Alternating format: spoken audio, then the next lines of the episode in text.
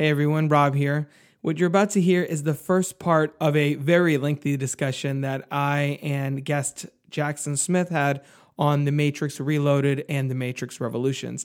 In the interest of not subjecting you all to a three hour plus podcast, uh, we have gone ahead and broken this up into two parts. This one is a little bit, well, significantly longer than the second half because we covered uh, we we talked about Wonder Woman 1984 a little bit, and that release on HBO Max and and in theaters. We talked about the franchise as a whole and touching on the Enter the Matrix video the game and the Animatrix a little bit as well. So we're gonna go ahead and listen to the first half of the conversation on the Matrix Reloaded and the Matrix Revolutions. This one focusing on the Matrix Reloaded. Enjoy. Welcome to the Crooked Table podcast, where we discuss the world of film from a fresh angle. And now, your host, Robert Yannis Jr. Welcome to the Crooked Table podcast. This is Rob. On the show, we democratize the film criticism conversation by bringing on fans and critics alike to dig into their personal connection to a current or classic release. You can find more episodes of the show on Apple Podcasts, Spotify, and other podcatchers, as well as crookedtable.com. And this week, we're going to be talking about The Matrix Reloaded and The Matrix Revolutions, the Matrix uh, sequel avalanche of content that came out in 2003 basically. And of course we had to bring back to the show our who is fast becoming our three threequel guy uh, jackson smith. Welcome back to the show I'm I'm I'm glad to hold the the honorary title of a threequel guy. I, I love me some threequels. well, because we we were on here talking about uh, Revenge of the Sith last year, and then yes. Uh, and then mm-hmm. I, you know, announced the Harry Potter series that that we're just about done with now, finally, and really ill timed mm-hmm. considering everything with uh, She Who Must Not Be Named in, in this year. Yeah, I'm and, so glad we did that right before all that came out, or else really the conversation would have got really uncomfortable. Yeah. Um, so, so you took Prisoner of Azkaban again, in the third chapter there, and here we are now talking about Reloaded and the third film, Revolution. So, before we get to all of that uh, tell people listening that haven't hear, heard any of your previous episodes on the show a little bit about who you are, what you're up to these days. Sure. Well, uh, yeah, I am uh, a podcaster, uh, filmmaker, writer. Uh, so I I do all sorts of stuff in the industry. I I direct. Uh, I'm currently writing uh, some web series for the DC Kids channel. Um, so we do shows like Batman 101 and Building with Batman. Um, so that's kind of what I've been doing over the last couple months is um, working on those shows. Um, and yeah, just directing directing personal projects on the side. Uh, my roommates and I, we've got we've been getting really antsy in quarantine. So a couple months ago, we just started making like a short film, just kind of in house, just with you know starring me and my my roommate Chris. Uh, Adam's actually probably editing it right now as we speak, um, and that's that's been a lot of fun. It's just been really great to get back behind the camera again because it's it's been hard to do that with you know a pandemic going on outside right um, for sure. but yeah um, uh, adam and i also have our own youtube channel where we post video essays and podcasts. Uh, not so much recently. Again we've been super swamped with other stuff but uh, we're hoping in the new year to get some more content up there. So obviously the matrix is a warner brothers property. You're working with dc and we're dropping this episode just a few days before christmas where we just learned yesterday, as of this recording, that Wonder Woman 1984 is going to be released simultaneously in theaters and uh, on HBO Max. So, what is your, you know, as a inside DC person, what is kind of your take on all that?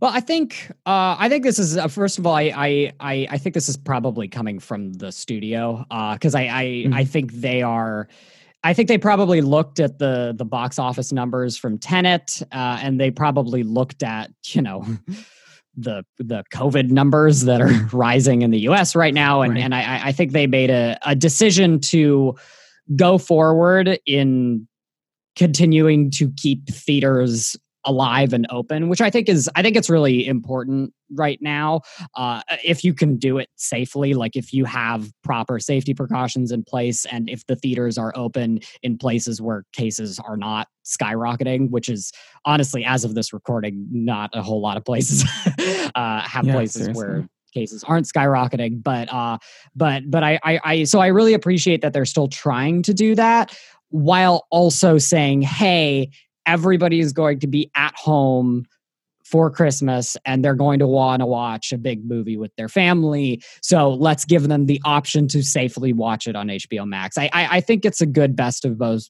best of both worlds uh, scenario. Um, although honestly, I, I, I really don't even know how it's going to turn out because we're we're recording this podcast in November, and by the time it comes out, for all we know, all the theaters could be closed down again and this could all be a moot point. So it's it's it's a it's a tricky game that i think all of the studios are are playing right now because it's like at the end of the day you want to you want to keep the theaters at least open so that they don't close and the buildings get demolished because nobody's going to rebuild them afterwards and you're going to need screens to put movies on uh, but y- you know at the end of the day nothing matters more than human life and and keeping people safe. And and if if it's if it's just not plausible to safely put people in a in a room for 2 hours during a pandemic then you know what's what what needs to be done has to be done. And it's it's it's really tragic but i'm i've i've been pretty optimistic about just how theaters are just the the survival of theaters going forward. Like i think i think the theatrical experience is something that's so precious to people uh, and even if it comes back in in a bit of a limited capacity I, I really don't think it's going away. I think i think if wonder woman 2024 or whatever the next movie is going to be is is going definitely going to come out in theaters and probably going to make a billion dollars whatever it does so yeah, I feel I feel like I've been looking at Wonder Woman 1984 as sort of the litmus test because you know we both agree that it, it, would have essentially been the the big hit of the summer. Obviously, certainly one of the most anticipated, and I I think that this is, as you said, probably the the best of both worlds, and that at least it still accounts for theaters. It's still they're still at least making mm-hmm. at least making the appearance of trying to take theaters into account. Like you said, whether or not they're actually open to screen Wonder Woman is, is another issue entirely. But I think had they just cut the theaters out and gone straight to HBO Max, I feel like that's would have been almost a the at least to me would have felt kind of like a death knell for theaters. But the fact that they're including that in it yeah, in the plan, yeah. I feel like that's at least given me something to hold on to and, and hope for uh, whenever mm-hmm. you know the world, if the world ever comes back around again. But um, but yeah, so hopefully that will happen. But um, in the meantime, I guess this yeah. is it makes more sense than kicking it another six months, another six months down down the line because studios and yeah everybody wants their profit share of these of these you know 200 million dollar movies so it's like you can only hold it for so long yeah, I just hope theaters are back in full swing by this time next year because mm. I want to see Matrix 4 on the biggest screen possible. yeah. Yeah. that is sure. like a that is going to be like a that is going to be like an IMAX 3D experience and I am I I we need to at least keep theaters alive so that we can we can have that whatever it's going to be. So yeah, just yeah, just get us there, uh, Hollywood. Yeah. But yeah, no, that's the per- and that's the perfect segue. As uh, I, am actually dropping this the I, I, the exact day a year before a Matrix Four hits theaters. So uh, when you're listening to this, if you're listening to it the day it drops, one year from now, according to plan, again everything's subject to change now uh, Matrix 4, whatever it will be titled, will be released somewhere. Let's hope theaters, but released somewhere uh, is the initial is the, is the mm-hmm. plan at the moment. So I think before we get into these movies specifically, obviously uh, we talked about the first one before. I had my brother Freddie on, and we did a, a like I don't know two and a half mm-hmm. hours talking about that. I actually split. That was back when I was splitting long episodes in half, and then I was just like, ah, take the hell with it. Um, Nah, uh, so that is it's essentially my favorite my favorite movie, the first Matrix. Where do you stand mm-hmm. on the mm-hmm. Wachowskis overall, and then specifically this franchise? My dad, of course, showed me Matrix when I was in high school because I got really into like sci-fi and cyberpunk uh, when I when I was a freshman, and he was like, "Oh, cool! I have all these awesome movies to show you." Like he showed me Minority Report, he showed me Blade Runner, uh, and he showed me Matrix, and I didn't like it when it came when when I saw it. I, I mean, I thought the action was cool, and I was like, "Oh, you know, this is really fun to look at," but I was like, it was just a, it was like a little too heady and there was just like a little too much exposition and stuff going on for me at the time. Uh, but the older, I think it's the, the older and wiser that I've gotten as a human being, the more I have loved these movies to the point where, yeah, I think the first Matrix is probably in my top 10 ever. I think it's probably, mm-hmm. I think it is legitimately like a perfect movie. I don't think there's anything about that movie that should change or could be better. I think it's just like a stone cold classic. And, and I love it. I mean, I love, I love how complex the themes are. I love how well rounded the world is. I, I love how it just smashes together all of these different styles of filmmaking and all of these different genres and blends it all into something that feels like totally unique. I I'm I'm obsessed with it. I think it's, I think it's so cool. Uh, and and I think the sequels were were very much the same way. Like I, uh, you know, of course, when my dad showed me Matrix, he also showed me the, the other two, and I I liked them even less. I was like I was like, oh, these are even more confusing. These are even more convoluted. um, but but but uh, but over the last several years and specifically on on this most recent rewatch that I did for this podcast feel like I can pretty confidently say that I think the Matrix trilogy is on par with the original Star Wars trilogy if not wow. actually maybe a little bit better yeah no I mean I know that's like a bold statement but that it's like bold statement. both are instances yeah well it's like both are instances where you have supremely is a either one or two in the case of the Wachowskis, but like supremely talented genius filmmakers mm-hmm. who got basically all the money in the world to do whatever the hell they wanted and yeah. pulled it off and i you know that's such that's such a rarity you know i feel like that's probably going to be the case with james cameron's next slate of avatar movies but it's like it it, it only ha- something like that really only happens once every several decades so so you know and i think the matrix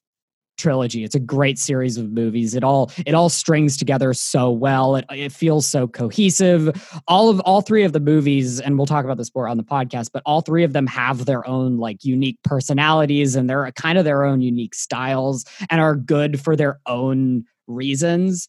Um, and yeah, no, I I love them. I think they're great, and and I love the Wachowskis too. I I Cloud Atlas is another one of those movies that I I I think is just a classic. I think that movie is amazing and unbelievable that it that it exists. Yeah. Um, yeah. Even if they don't always hit the mark, like I wasn't the biggest fan of Jupiter Ascending. Uh, they're always doing something interesting, and they're uh, they're so so smart and such such incredible filmmakers. And um i'm i'm just so thankful that even even though their stuff has been not always well received by critics and or audiences that that that studios continue to give them money to do what they see in their head because it's it's you know yeah sometimes you'll end up with jupiter ascending where it's like everybody's kind of like, oh, that was weird. and then sometimes you end up with something like Sen- and then sometimes you end up with something like Sense8, where it becomes like a cultural phenomena and and beloved by so many people. So it's like I I, I love the Wachowskis. I think they're I think they're a treasure, and and I and I do think the, the Matrix is their magnum opus. I think it's a it's a it, it, it just as a as a thing, it's it's incredible. It's oh, I'm so excited to talk about it. So I agree with a lot of what you said. So um, I saw The Matrix. I was 16 when it came out, so I saw it in theater. Actually, almost 16 when it came out. Uh, so I was in high school when it came out, and then you know I, I, had that experience where it's basically the movie that made me a cinephile. It's the one where I realized, oh, this is this was influenced by this, and this is symbolic of this. It's like it's the nice. one that like yeah, cracked the code yeah. for me, and that's why I, I consider it my favorite movie, mm-hmm. or or like you know one of. And um, and mm-hmm. so I had that experience that it broke my little 16 year old brain, the big twist and what the Matrix actually is, because I'd never seen anything like that before. It all it was always like Batman movies yeah. or like you know Jurassic Park or like things like mm-hmm. that, which are also great movies. But not ne- nearly as cerebral as the Matrix is. And then I had four years of uh, you know anticipation to the sequels. So I had I was much more.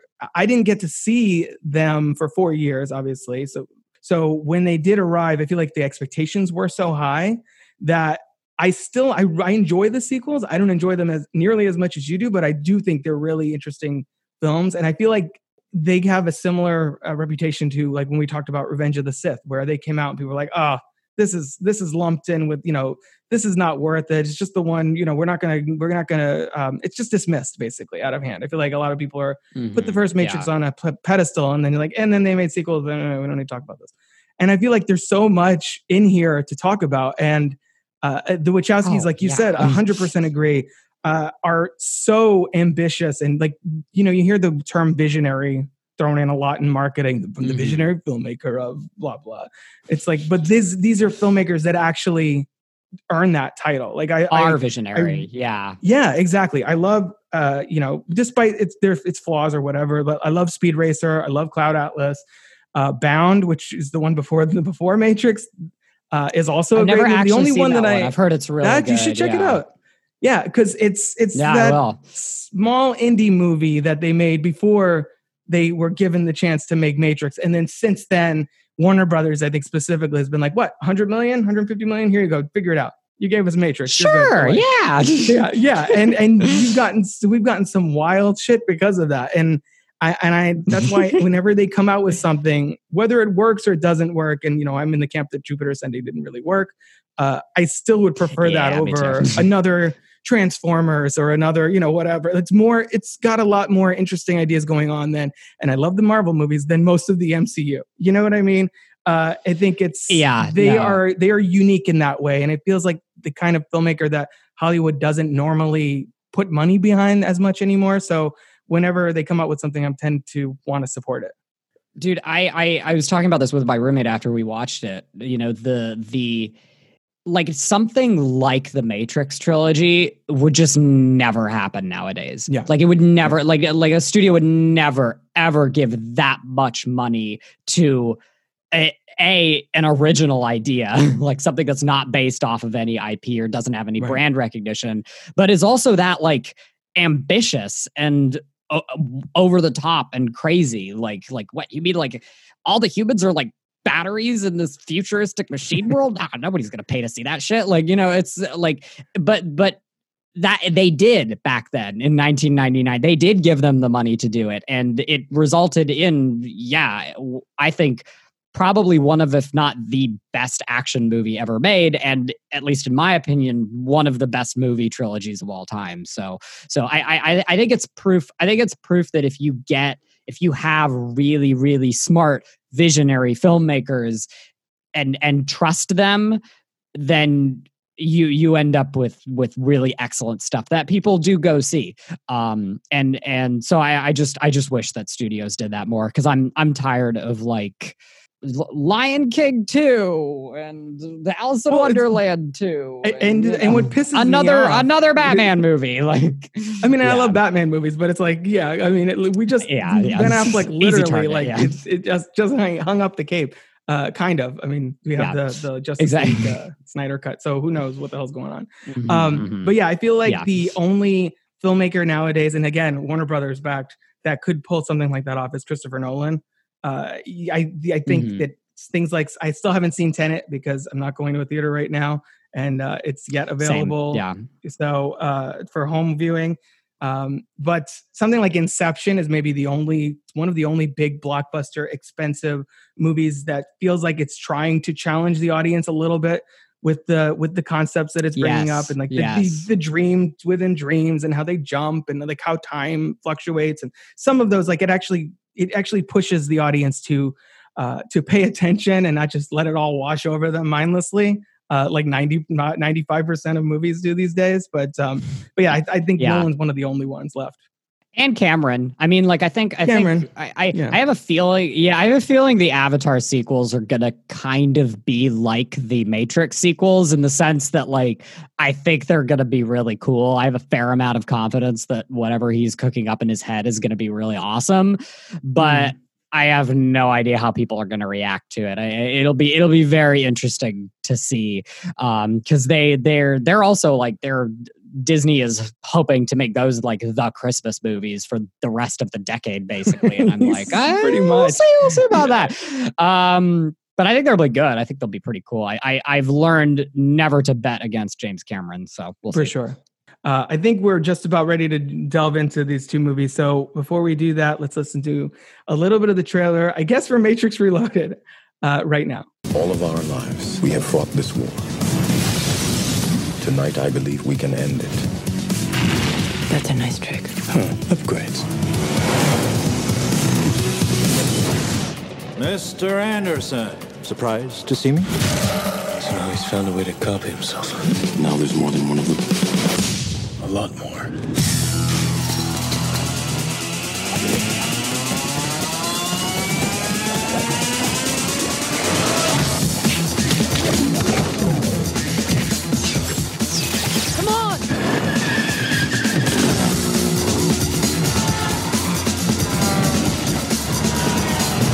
The machines are digging.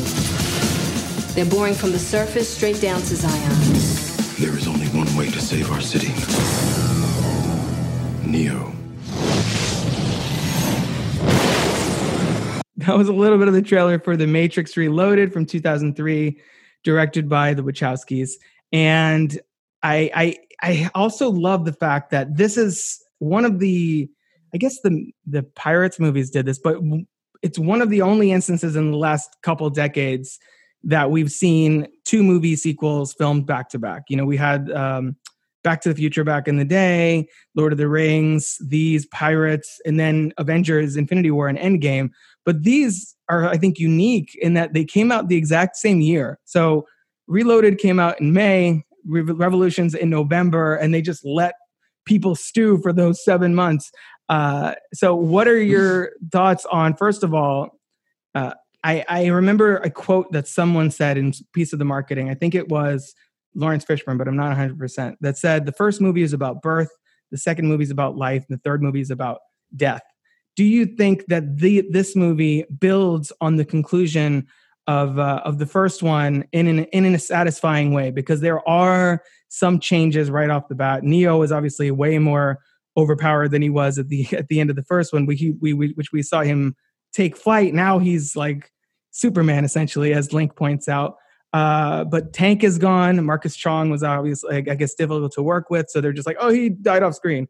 Um, are, do you think that the movie yeah. has any any hurdles that it fails to overcome in trying to just get past that for you know recreate the world of the first movie, basically? I I think I I think Reloaded is a is a really great sequel in the sense uh, that it it it it picks up really really well where the first one left off. Like the first one ends and you're like, okay, Neo is the one. He is like this universe's version of Superman. And right. now the humans have a shot at beating the machines. So it's like I think the first one sets up the rest of the trilogy really well, and the, and and the second one I think really hits the ground running in that sense. You really get to see, you really get to see how powerful Neo is, but you also get to see sort of what his limitations are. You get to see like you know there there's still stuff about this world that he hasn't figured out yet you know there's there is now like a ticking clock you know the machines are coming to zion and if he can't find a way to stop them in time then basically humanity is going to be enslaved for the rest of time. So it's like it's you know i think any good any good three part story, you know, whether it's Lord of the Rings or Star Wars or Matrix, I think the second chapter is all, I think, I think a good second chapter is all about really raising the stakes and really mm-hmm. saying mm. like no things are not as simple things are not as simple as you thought they were this is going to be really hard and there's going to be a lot more to overcome if you're going to win in the end you know and it's like i you know in empire that is the you know the Empire striking back, you know, and you know, Darth Vader being Luke's father. And in this movie, it's it's Neo is constantly coming up against uh, this powerlessness that he has uh, to, or, or, this powerlessness to change the way things are. You know, the movie starts out when you see Trinity dying, and the whole time he's like, I have to be able to change this, right? Like, I have to be able, I have to be able to save her I, I, have to have that choice. And and and i think what's so good about the second one is it really dives into the nature of choice and how and how the the machines have set it up to where it's kind of impossible to to choose anymore because they've outsmarted us as humans. But mm-hmm. um it, it it it makes the movie so much richer and more satisfying i think.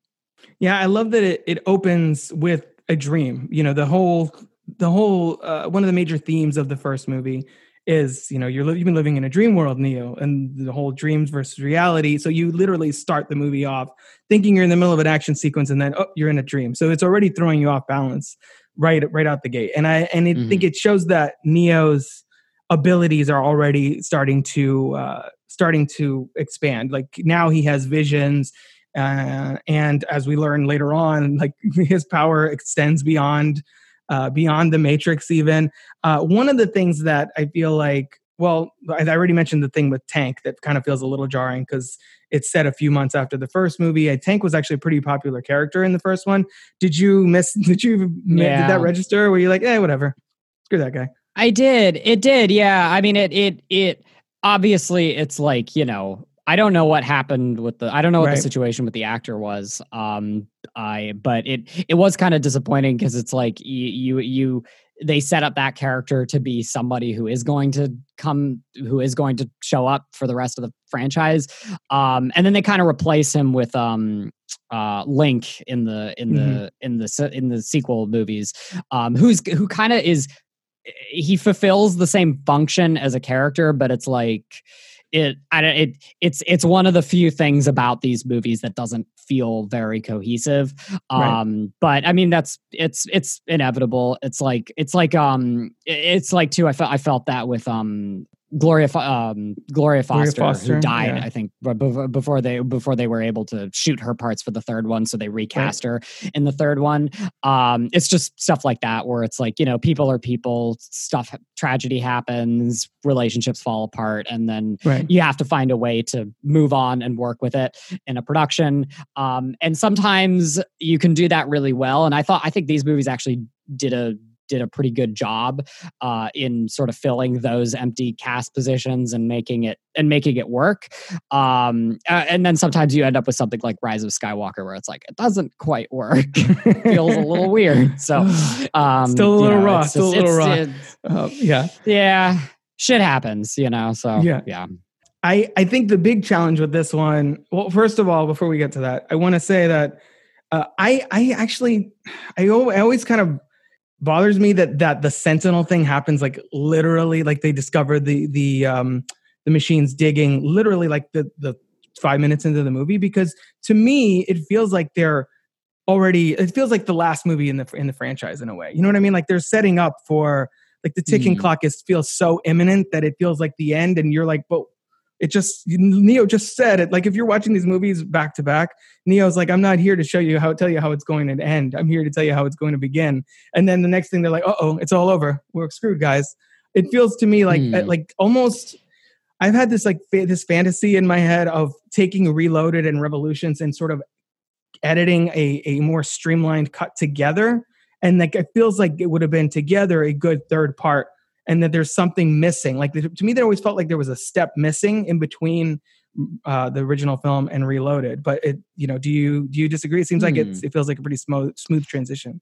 It it it it did for me. I I mean I like like I said I just watched them all back to back, and I I, you know, it, it they honestly the most jarring, the really the most jarring transition between the movies, aside from the um tank not being there anymore uh, it's just the, the, the jump in quality honestly like it was like I, I think the the first the first matrix part of what made the first matrix cool was how practical so much of it was mm-hmm. like it mm-hmm. was like that like stuff like that helicopter crash and and and all of those fight scenes they just had a they had a tactile element to them which made the which made all the fantastical elements in there all the more fantastical. Um whereas like these with the sequels they obviously had like all the money in the world at their Mhm, disposal yeah. and and it's very very it's very very obvious. I don't think that's a bad thing necessarily. I know people like to dunk on the matrix sequels because it's like oh now neo's just flying around all the time. And it's like I, I mean it does maybe look a little weird but it's like i don't know. I mean you see him flying around in the very last shot of the first one so it's not Right. it's it's it's, it's not They that it's not that that over the top yeah. um yeah. I mean, in in regards to the whole planning, planting the the threat on Zion, I think they.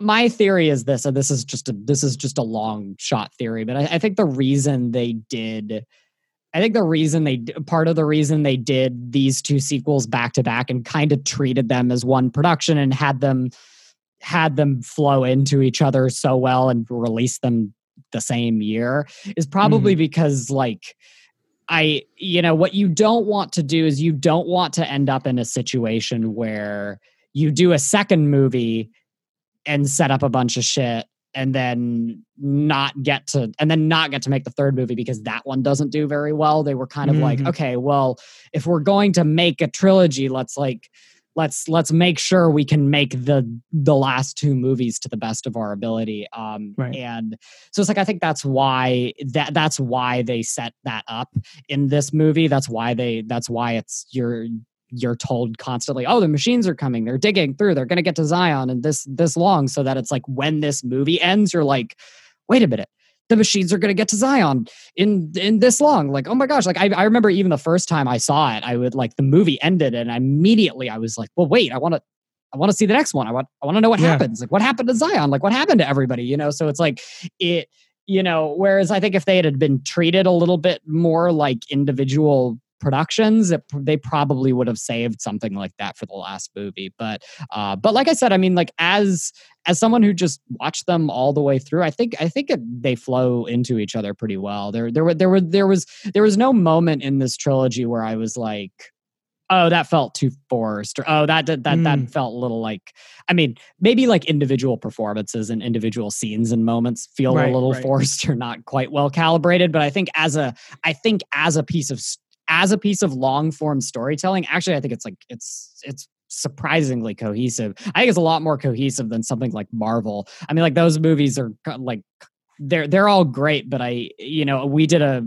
my roommates and i did a marvel rewatch at the beginning of this uh, at the beginning of the pandemic and you'd be shocked how how not well a lot of those flow into each other like it's like you can Right. kind of tell that it's like every one of those movies is a new filmmaker picking up the baton and doing their own thing with it whereas these are like i think these are pretty they're pretty uniform i think I think the only the only big maybe I, I think it's not that it feels forced to me, it's that it feels really abrupt. And I think the part of that is that the Wachowskis had this multimedia plan uh, that included Reloaded and Enter the Matrix, the video game, and the Animatrix. So the Animatrix, I don't I don't know if you've even seen there's one segment called Final Flight of the Osiris that is actually the ship that discovers that the machines are digging and sends the message to uh, for for you know for everyone else to go and retrieve. That's the message that in the video game.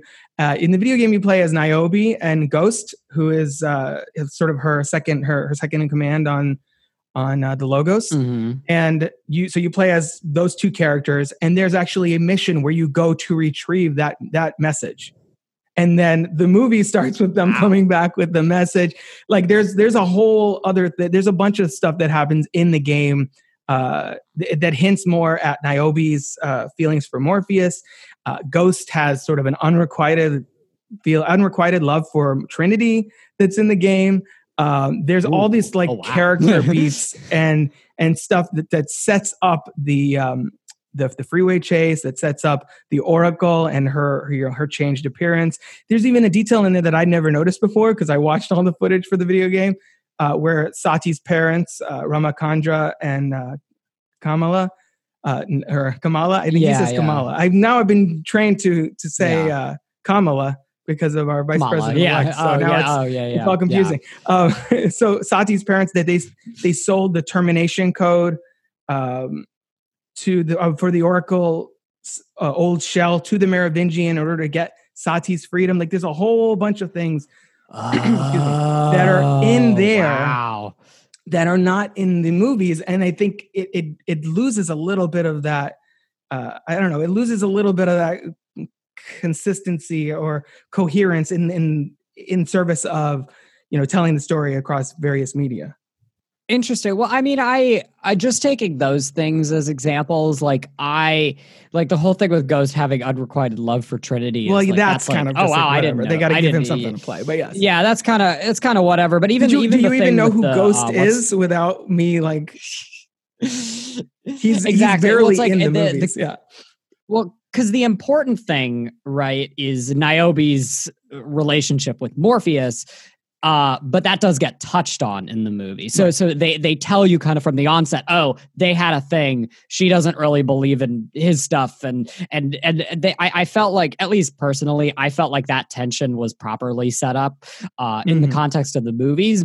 But I think I think here's the thing: like the purpose of stuff like video games and supplementary materials is to sort of fill out the world. So you Right. shouldn't have to get you shouldn't have to get information that you need to to get the story from those things. Um, not to bring it back to Rise of Skywalker, but like I shouldn't have to play Fortnite to hear the thing that they're Right. actually talking about in the movie. The dead Um, speak, but like, Jackson. y- y- uh, yeah, exactly. But like, I don't know what like based on what you've told me. I think based on what you've told me, it sounds like they kind of did the right thing where they were like, you could you could do what I did and just watch the movies and and get like a really complete version of the story and a complete Mhm. version of the themes. But if you also played the games and you also watch Animatrix in that, you would understand more context. You would understand, you know, there are new characters who get who get fleshed out and have their own things. Like that's Right. what's cool about having having an expanded universe. And I and I just I, I think it's so cool that they got to do that with Yeah. this property because that's that's something that you almost always that you saw with like Star Wars and and movies made for children. So it was like cool to have a big R-rated action movie that was like, oh, if you like that? There's also a video game. There's also an anime anthology movie. There's also a this. There's also a that. It's a, I think I think it's cool. And I I mean again I haven't seen those things, so I can't really speak to this, but it seems like they did a pretty good job of balancing that with what you what you get already just watching the movies. Right. Yeah, I, I promise. I really, I promise. I do like these movies. It sounds like I, do, I don't so far because I'm getting all my grievances out of the way now. but it's just also this movie had. It feels very top heavy. You know what I mean? Like it has to set up the the big. It is pretty uh, the big heavy, finale. It has to introduce you to everyone outside because the first movie is very isolated. It's like a bottle episode of, of this universe. It's Mhm. all on that one ship with this Yeah. one crew. There's like six characters basically, and that's it. Uh, and here Mhm, you're you have to mhm, meet yeah. literally everyone in Zion. You have to understand the uh, the military, the political structure. Like um, they have to bring Smith back, uh, set up what he's up to, explain how everything fits together, and that's before you get to the architect. And he just like throws the whole flips the whole table over, and and you have to start over again. Blows the whole Uh, premise up basically. Yeah. Right. Oh, and I love I love that scene, which we'll get to. Which initially, when the first Oh, time you watch, oh, it, you're yeah. like, "Wait, what? What's happening?" That's why like they they make fun of it in Scary Movie Three with George Carlin. They did a, a whole MTV Movie Awards thing Oh, with do Will they? Ferrell as architect. that you should find Oh man. I have to watch that. um, Oh, that's it's funny. it's really funny. Uh, so yeah, so it- it's just it, it feels like here they they have so many boxes they need to check, and it takes like I don't know maybe forty five minutes for them to be like, all right, everybody good, cool, we're going now. And and I think it really kicks into gear Yeah. when he meets with the Oracle. So, but before we get to that, you have to get Yeah. the agents and and all. Um, so so okay, we're going all over the place. So uh, I do really love that so much of the emotional hook of this movie rests on Neo and Trinity's romance. I mean, as it sort of did in the first one as well. Uh, I think the fact that, and I mentioned this with Freddie when we talked about the first movie, the first that the fact that the that Keanu Reeves is a man but has sort of feminine features, and Carrie Ann Moss is a is a woman but has like a little bit harder edged features. I think they they play off uh, really well a lot of the themes on identity and gender and and they have sort of this these both have this sort of uh, androgynous elements to them that I I know is something that the uh, the Wachowskis explore in greater detail in something like Sense8. So I love that that that aspect Mhm, of yeah. their relationship and and Reeves and, and Moss have have such chemistry, which is why I'm so happy somehow they're both coming back for the fourth one. Uh, what are your thoughts on Yeah. the Neo Trinity romance and and how it plays into? I mean, it's kind of the key to everything here, literally. It is it is kind of the key to everything and I, I i you know i i think they're both like excellent actors. I mean i think carrie ann moss is like a, genius actress. I think i like I've, i haven't seen her in anything.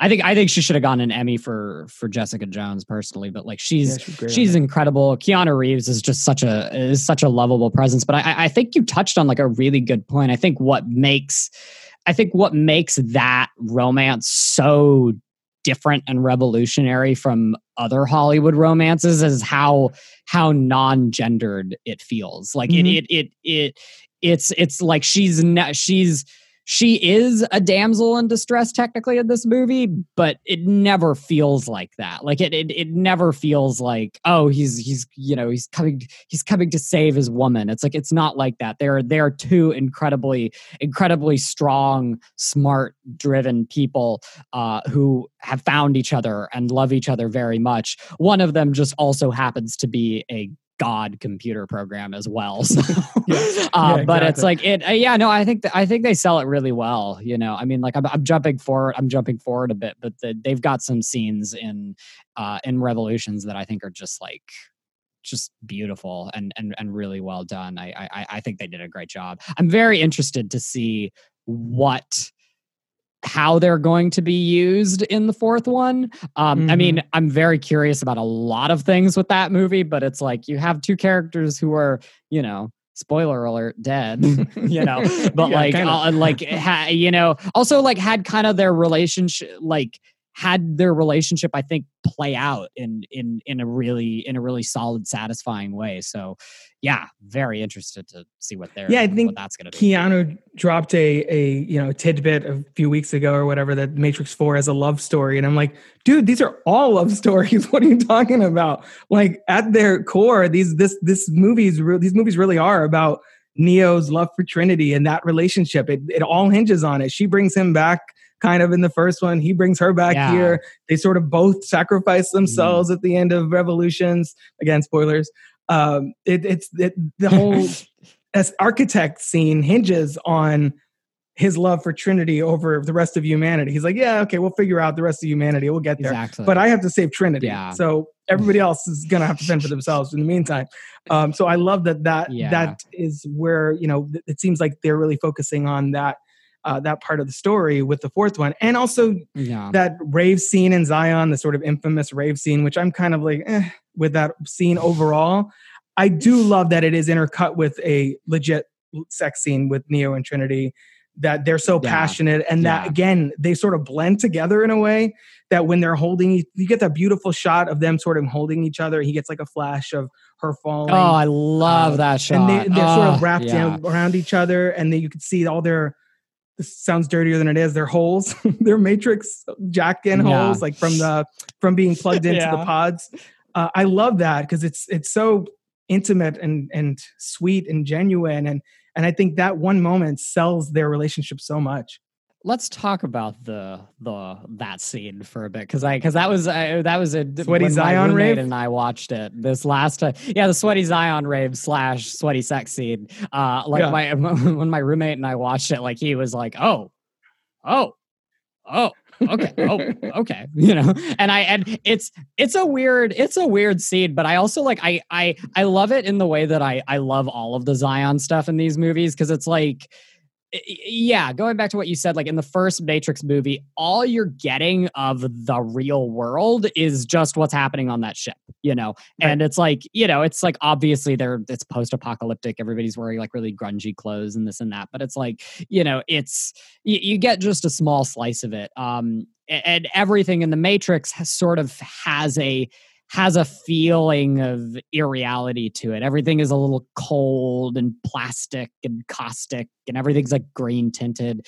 So it's like I, I think what I like about that scene, at least in theory, I mean execution is another is another discussion. But what I love about that moment is it's like it's the first time it's the first time in the in the series that you get to see sort of humanity in full force. Right. You know, you get to see people dancing and being alive in the way that they're just never in the matrix because they're not really. They're hooked into a an ai program. So um so i think it's like i think it's cool that they put that in there because it's it it it it sets the stakes and it it it sets the tone for the real world really well uh cuz that's where the the majority of the third movie is set but it also gives you a sense of what is at stake here you know? It's like like what is going to be destroyed if the machines reach Zion? It's like the uh, the the last sliver of humanity the last sliver of actual humanity is at stake here. So um yeah and I you know I mean the Wachowskis love a good love a good rave like they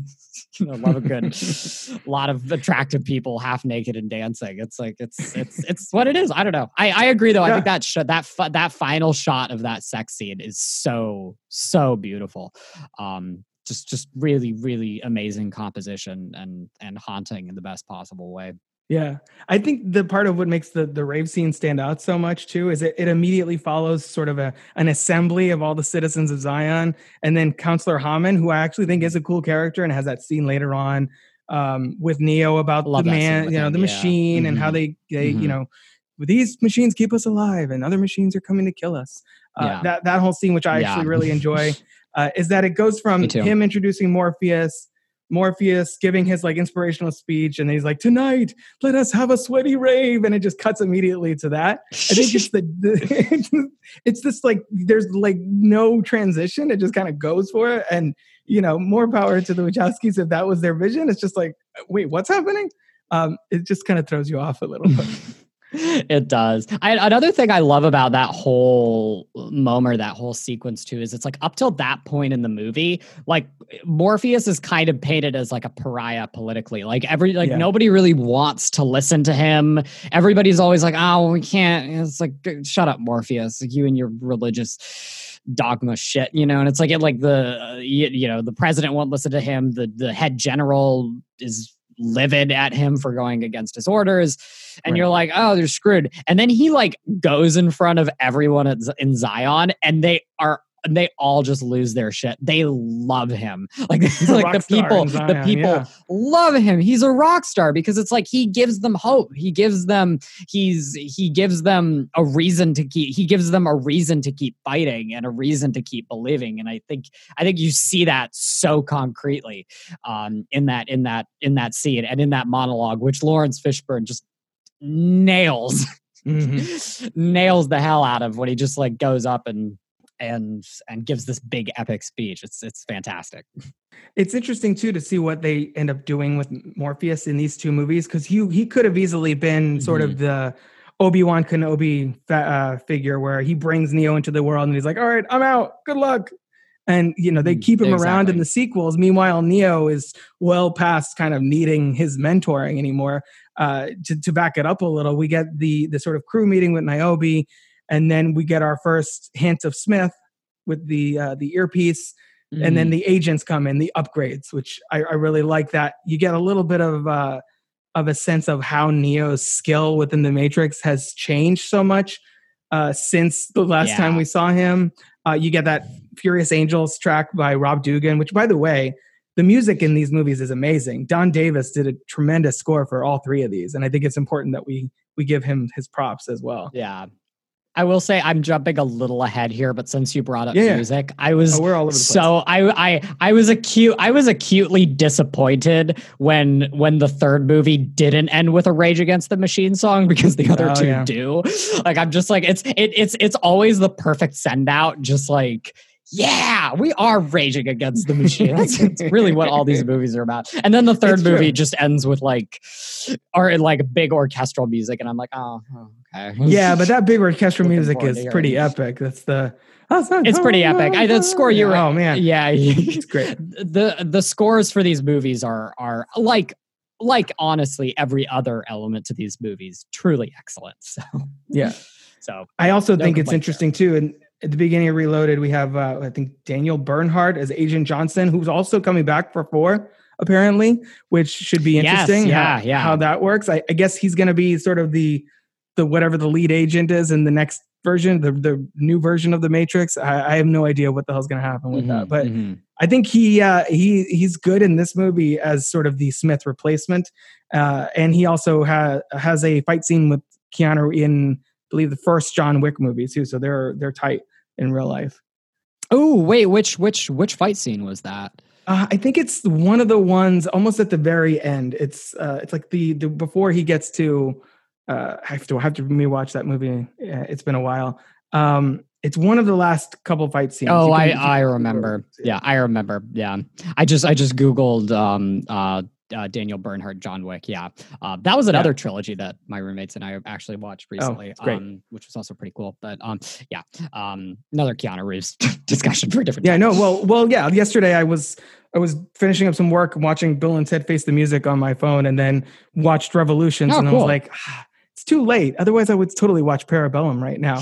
Um, just make it like a Keanu like third chapter like evening, but uh, yeah, I didn't get to it, unfortunately. a Um, threeathon. yeah, exactly. Keanu threeathon. Threeathon. Uh, I- so we do see Zion in here. It's it's at the center of the earth. Obviously, all of that. What are your thoughts on how well the movie establishes not only w- the design of Zion, but also, I mean, I, I feel like within the span of ten minutes, we meet the the kid, we meet Mifune, obviously Niobe and Locke, and Ghost, and the multiple captains, uh, Cass and uh, Z, and there, there's. So do you, this is part of where I feel like the movie's just like, all right, playing catch up. Here's your supporting cast, and let's go. I, I, I kind of here's the thing. I kind of liken it to the middle Mhm. section of the first movie. I think I think the pro the the and I'm using you can't Sure. see but I'm using air quotes thing. But the problem with the Matrix movies is that the world is so complex and there is so Mhm. much Yeah. going on and there's so much that you as the audience need to understand to get a good sense of the action and a good sense of the stakes that inevitably large swaths of all three of these movies are devoted to just setup you know? I mean like that's I, I think the first one is able to do it the most successfully because um because neo is such a great pov character. Like every like neo is learning about the world sort of in tandem with us which is not necessarily the case in the other two movies uh but they're kind of doing the same thing. Like i think i think both the both like the first hour of um, Reloaded and the first hour of Revolutions really are just setup. It's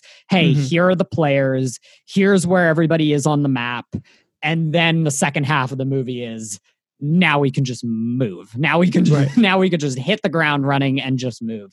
And I think it works. I mean, I think it's a you know obviously I I think that was probably a lot of the reason these movies were not as well received when they came out. I think a lot of people I think a lot of people came in expecting it just to be straight action, but it- that that's not really what the movies are, you know. I mean, that's not Right. even really what Matrix was, you know, as as as just phenomenal as all the action is and i want to get to that later but like it's it, it, this is an epic this is an epic fantasy story. It's like a it's it's it's it's like a it's like lord of the rings or or or you know I, I i just finished reading dune for the first time and actually I, the, the the matrix reminded me a lot of that just in terms of like the scope of the world and the complexity of the themes and how they're all interacting with each other you know? So there's like a lot of time that's spent with the characters and with the world just establishing things and who they are and setting them up. And i think I, I i think the movies need it because it's like when you then do kick things into high gear it's it it's all the more it's all the more crazy it's all the more impactful. Um so but yeah it's a, i can see how it would be trying to some to, to some audience's attention. and it's not even the exposition like this these movies have so much thematically and so much like philosophically that they're trying to get out there that it it i feel like the the sequels sort of struggle with combining them as cohesively as the first one does where in reloaded you know Mhm. I, I enjoy most of the chatty scenes but there's a lot there's like an action scene then the merovingian talking about causality for five minutes then a fight scene, then uh, you know, I'm trying to think. Then Counselor Hamann being like, "Oh, what is control?" Then mm-hmm. you know, then a, Yeah. then like a car chase, and then the architect being like, you know, illusions of what you know, all that stuff. And I, This and I think most of actually going on here. Yeah. right, and and I think that a lot of those conversations are interesting, but it almost feels like the movies the movie sometimes comes to a standstill so they can have a little mini like philosophy lecture and then be like oh yeah and back to the story and in the best way in the Yeah. best in the best instances it blends seam- seamlessly uh but but often and i feel like the merovingian's the one that feels the most the most uh outside of itself I I I see it this way. I I, I see it this way because I think I think the this movie in particular does take spend a lot of its time not just on exposition but on these sort of like questions about the nature of of of reality and choice Mhm. and our relationship with technology. But it's like at the end of the day i think the struggle in in in uh reloaded is a very internal struggle with neo. It's like whereas the first one he was like oh am i the one? Am i going to be the savior of the universe? This and that. Like in in this movie he's really grappling with the nature of the nature of reality and the nature of choice? And do i actually have the ability to to alter my future? So it's like yeah you've got the scenes so, so it's like all of these scenes are all of these different little voice I, I see them all as these little different voices in his head saying like Mm. you know like that like like the merovingian on one hand is like there's no such thing as choice. Everything happens because something else happened. It's um uh determinism. Um i learned that from devs which is an incredible miniseries that i recommend everybody should watch on hulu. Um because it's all about that too. It's all about free will and choice and and do we actually even have free will? Because you know is every decision we make the result of a bunch of other things that are out of our control? Um but the, at the end of the day I, I i love that the movie lands on the other side of that of that of that question by saying no you you d- free will is all you have. At the end of the day your choices are all you have and you you always have the ability to make a choice. Uh, but but that's sort of the realization that neo comes to by the end of the movie. So it's like the whole movie he's he's hearing all of these different people and all of these like the the entire world is basically like screaming at him like Mhm. give up. Yeah. you don't have a choice. What will happen will happen. That is just the nature of things you know? The the machines are in the machine is in control. But but even with all of that he still he still is defiant. He still makes his own decisions and chooses he goes with his gut and goes with his heart. Um and it's I, I i think this movie honestly maybe even a little bit more than the first one for me personally is is is just a beautiful embodiment of that theme of free will and that and that theme of like you know eh, like terminator there's no fate but what you make. Like you you you have you have agency over your choices and that's what makes us human you know Yeah. so I, Yeah, I love I- the I I, love the metaph- I love the metaphysical discussions. I think I, think I think I, think they might slow the movie down, but they're so Yes. cool and so rich. Yeah, I, I agree. I agree. I think they're I, I I have come to love them as well. I think at first I was like, wait, what's happening now? Um, especially again, I was the off put too at first. scene. especially when the restaurant scene with the Merovingian, where you're like, wait, what is what what why why is he oh oh oh okay. Um, that's what the Merovingians. High school me checked out. High school me Yeah. checked out at that scene. I was like, I was like, what is this? But now, now that I'm an adult, I watch that scene and I'm like, wow, what an interesting character. What an interesting like Yeah. discussion about about free will and what a what a strange way to way to talk about it. Yeah, exactly, exactly. Oh, um but and so i like that i like all that too. I just it I, that i'm just addressing one of the big criticisms for this movie which is probably a big reason why revolution's box office gross was so low. I think people saw this and they were like yeah okay i don't know if they know what they're doing with this thing. So revolution's actually made less than the first movie did. Uh, it was just kind of petered off at the end, which is why it probably took, which is probably why it took almost 20 years for them to be like, you know what, yeah, let's let's try and and and resurrect that, um, and and bring more This is kind of off topic, but I actually Yeah. I have a theory on why that is, and I don't actually think it has anything to do with the quality of the movie. I think releasing Okay. two movies in the same franchise in one year was a bad call. I think they Mm. should have I think they should have I think they should have released the third movie at whatever the same time they released the second movie the next year. I think I think that I think the second movie came out during the summer of that year Like of May, yeah, 2003 like May, and- May, and yeah. made yeah and it made more money than god. It was like it was a, it was a hit. But then it was like the second one came out i think at awards season or christmas and it was like eh, this is like a lot of the reason i think solo bombed too at the box office it's like people are Mm. used to seeing specific kind of movies at specific times where they have less competition and you were releasing a matrix movie at a point where it was like it was weird to release it and you were releasing it in the same year so it was like people didn't have time to decompress and and and sit with it it was like there was there was Right. no time for the hype to build like it's like honestly i think if endgame would have gotten released like six months after infinity war i mean it still probably would have made like not an nearly what it insane did amount though, of money because that's a yeah. different but but probably not what it did yeah it's like i i, I think you know the the you know how much mo- money a movie makes is a is a product of, of a lot of different things and yeah i'm sure fan disappointment probably did factor into it but i i think more than that was just like I think that was a poor release plan. I, I Right. if, if if I if I were a studio head at Warner Brothers at the time, I would have been like, no, we're doing them a year apart. Like, just just deal with it. Yeah, I mean, and to your point, I think the Reloaded hit like you know DVD or whatever, not that long before Revolutions came out. So if people missed it in the theater, Yeah, they probably were exactly, like, yeah. "What? The new one's coming out. I didn't even see the last one. I forget it. I'll catch them both when when it's all over." Mhm. I think that yeah, that's a good point. Exactly. Yeah. Uh, so Anyway, uh, sorry, let's that was a side tangent. No, no, no. It's it's all whatever. It's all it's relevant. Um, so I, I do b- before we get into sort of more where we are in the middle of the movie. I think we're kind of getting around to the the Oracle uh, scene. Is uh, I, I really wanted to point out that moment of how Neo's journey changes. Uh, you know, as you said, that's sort of where he ends up. Is the nature of reality and what his what choice does he really have and and all of that. But it starts out with the pressure of being the savior, being like, you know, these movies are not shy about their religious allegories and, and symbolism. Yeah. Yeah. Uh, so he's, Mhm. you know, he he, he goes through, uh, on the elevator and they get off at their level, and all these like people start coming up to him with gifts and watch over my son on this ship and watch over like all the pressure of everyone feeling, you know, of him being the chosen one and feeling like he needs to protect all of these people.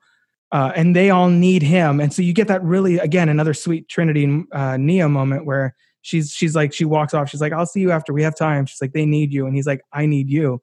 To uh, to Trinity, which I, I just Mm, love. I love that moment, and I think that that really Mhm. underscores the whole theme uh, of what the one was supposed to do. The one was supposed to be like, "Oh my God, I have to take care of everyone," and Neo's just like, "Yeah, I know them, but um, I, you know, I only have so much time with my lady before we have to get back on the ship." And and I think that that encapsulates so much of what happens at the end of the film. Yeah, well, it's it's cool because I think like what makes Neo special isn't that he's the one, and I, I the, that like at, at the Right. end of the day, the one, as we find out at the end of the movie, is just another computer program used Another to construct. control a flaw within the yeah another construct. What makes Neo special isn't the fact that that's him. What makes him special is that he is he's got a amazing heart and he d- doesn't give up and he you know he believes in he believes in choice you know? It's like and I, I think that's what's cool about these movies is they incorporate that element of like prophecy and religion and stuff but at the end of the day i i, I think why, why i love neo as a character is he succeeds not because he's you know super superman god person but because he's but be because he cares because he cares more than anybody else um and and and and i and i and you and the fact that he is constantly choosing his relationship with trinity over like the greater good and your responsibilities as this person i think is proof of that i think it's like if it weren't for that i don't think he would have succeeded you know so yeah it's it's cool how the movie's constantly planning that and setting that up Yeah, yeah. His superpower is compassion, and uh, and everything. Yeah, I love that. Mhm, mhm. I think so. Um, uh, so then they go to they're going off to see the Oracle. Meanwhile, uh, Bane is is uh, coming. Not the not. Oh, not that one, not the one from The Dark Knight Rises. different different movie. Whoa. Yeah, different Warner Brothers movie.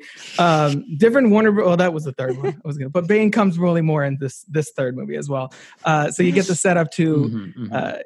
Smith sort of possessing Bane, which again was one of those things where I was like, wait, what the hell? Because the first movie has such clear delineation between this is the real world, this is the Matrix, and this movie is all about breaking that wall and showing that yeah, well yeah. the computer program like the brain is is like a computer right so this movie really leans into Mhm. that where bane's circuitry his his brain is, is uh is uh, taken over possessed for lack of a better term by smith so you get that oh god and that smith will suffice which we'll get into hugo weaving in a second and and how great he is in these Ooh, freaking yes. movies um uh so what are your what were your what do you what is what is going on with Bane? That do you did you like that sort of element of Smith not only starting to take over the Matrix, the fact that he can replicate now, but also heading into the real world, or is that sort of you know suspending disbelief uh, a little too much?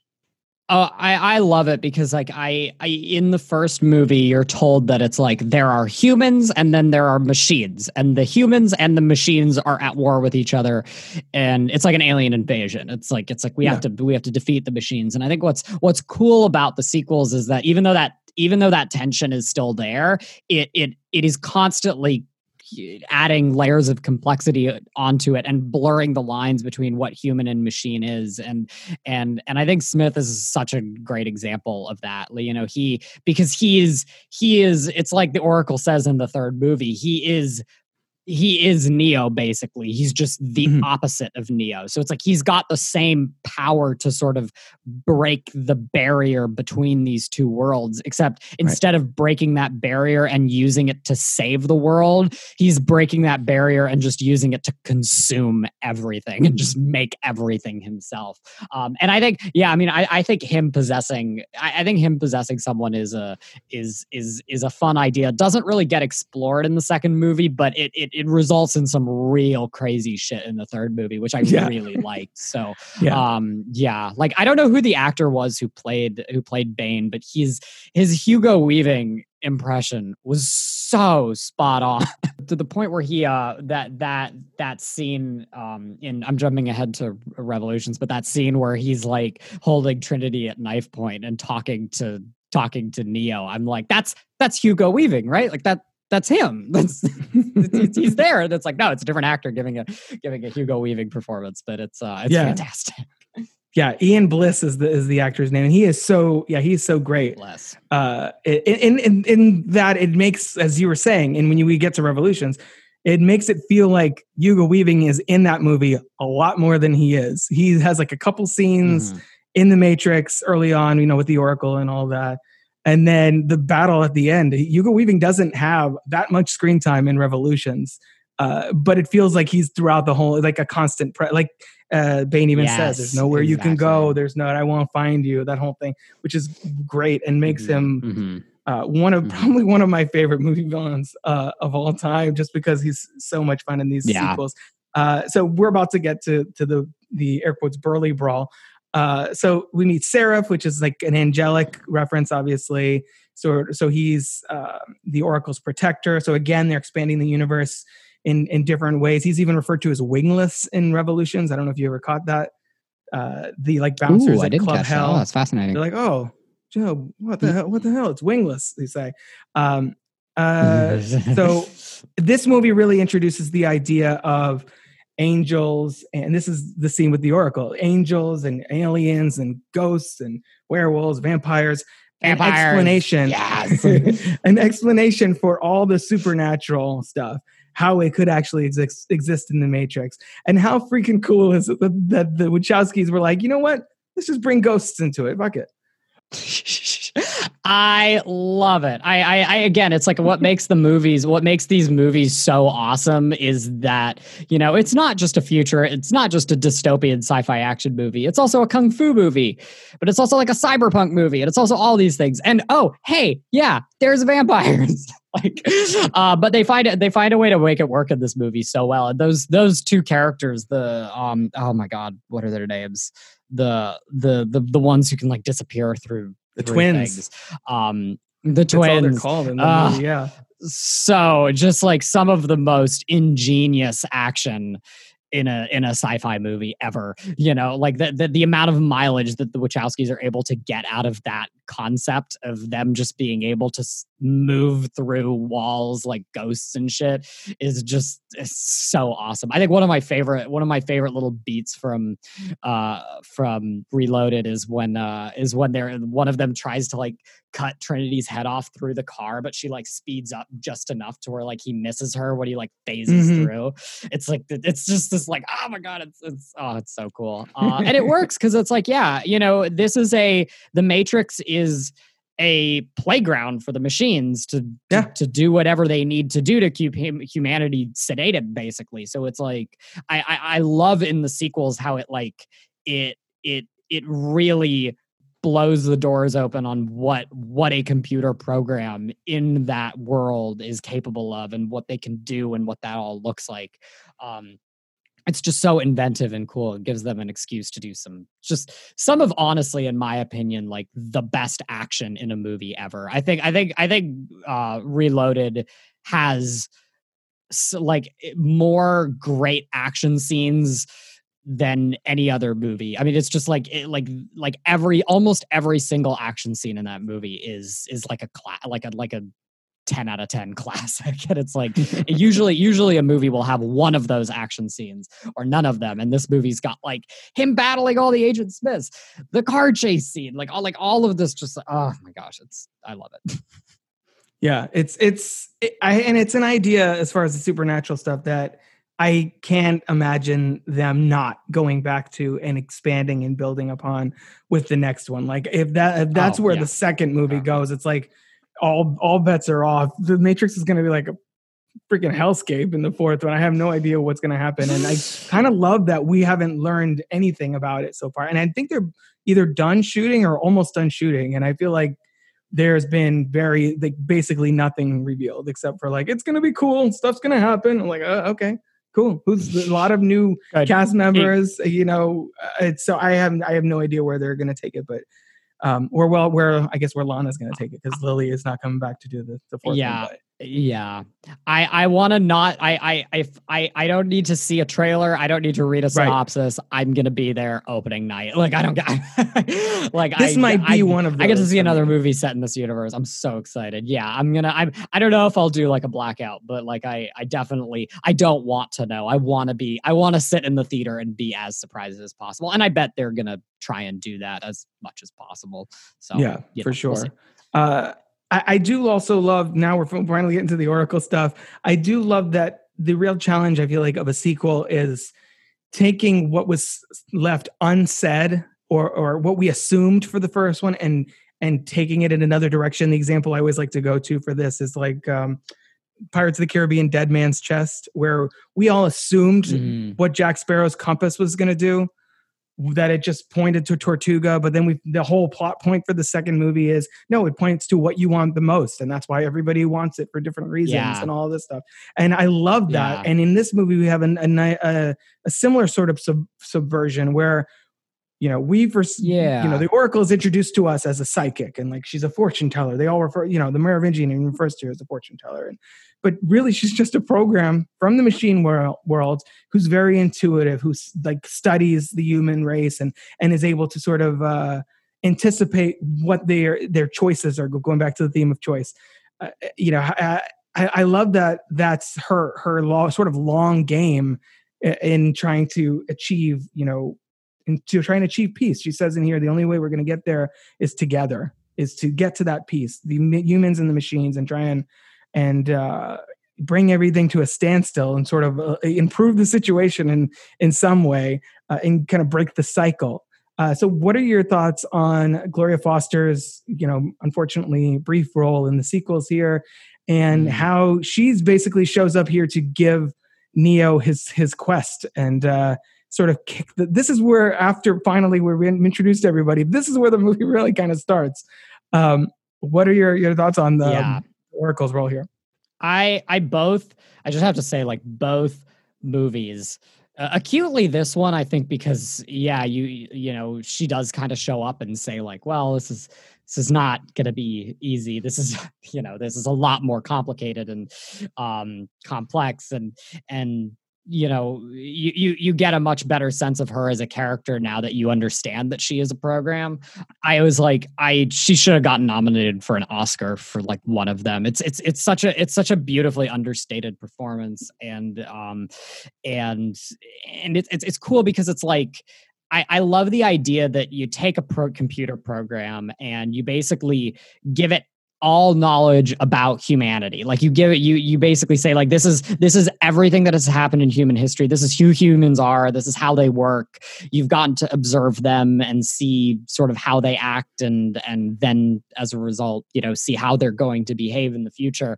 And that it once you've given a computer program that power it just becomes this pure good this like pure good this like just absolute light this wonderful wonderful person who is just there who just like persists in being there for no other reason than to just like make sure the human race survives um it's mm-hmm. it's it's one of the it's i think one of the most casually optimistic uh elements of these movies is that is that character because it's like you know eh, yeah they could have just had her be like they could have kept her as like a a human who's just like really smart and has fortune telling abilities. But it's like, I think the fact that she's part of the machine world mm-hmm. and a program makes the fact that she is so that is she is fighting so hard for humanity's survival like all the more meaningful i think i, I think it goes to show that it is like you know there is hope for humanity and that and that at the end of the day people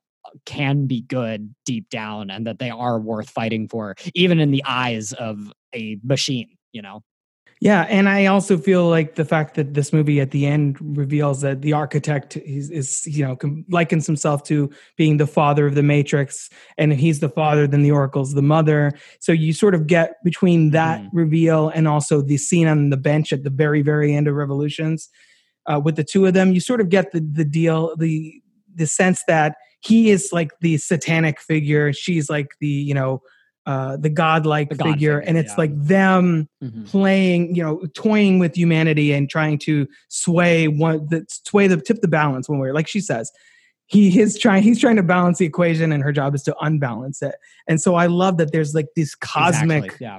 This this cosmic scale where these two machines are being like, yeah, we should tear it all down. And she's like, no, no, no, there's something there to save. Let's let's keep them around. Yeah. Um, and, and I I, yeah. I, love that element of it. There's something about two characters being interconnected in such a an oppositional way that I find so satisfying, both with the architect and the oracle, but then also, of course, with Neo and Smith. It's it's like a uh, a Harry mm. and Voldemort situation, or um, at yeah. the very end of Revolutions, I was getting um, Superman and Zod sort of vibes as well.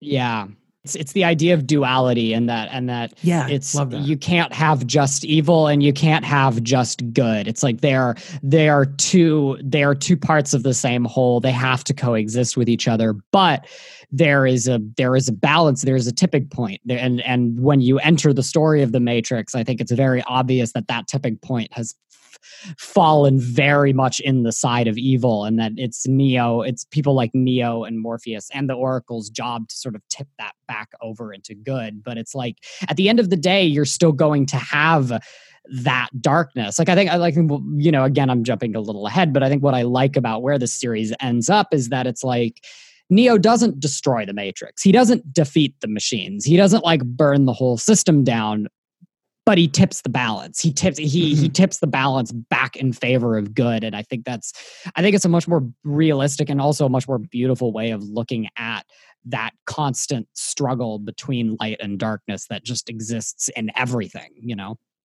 Yeah, no, the fight goes on. That's kind of the the nature of it, and. Mm-hmm. And and I love that the fact that uh, that Neo and Smith sort of embody those two sides.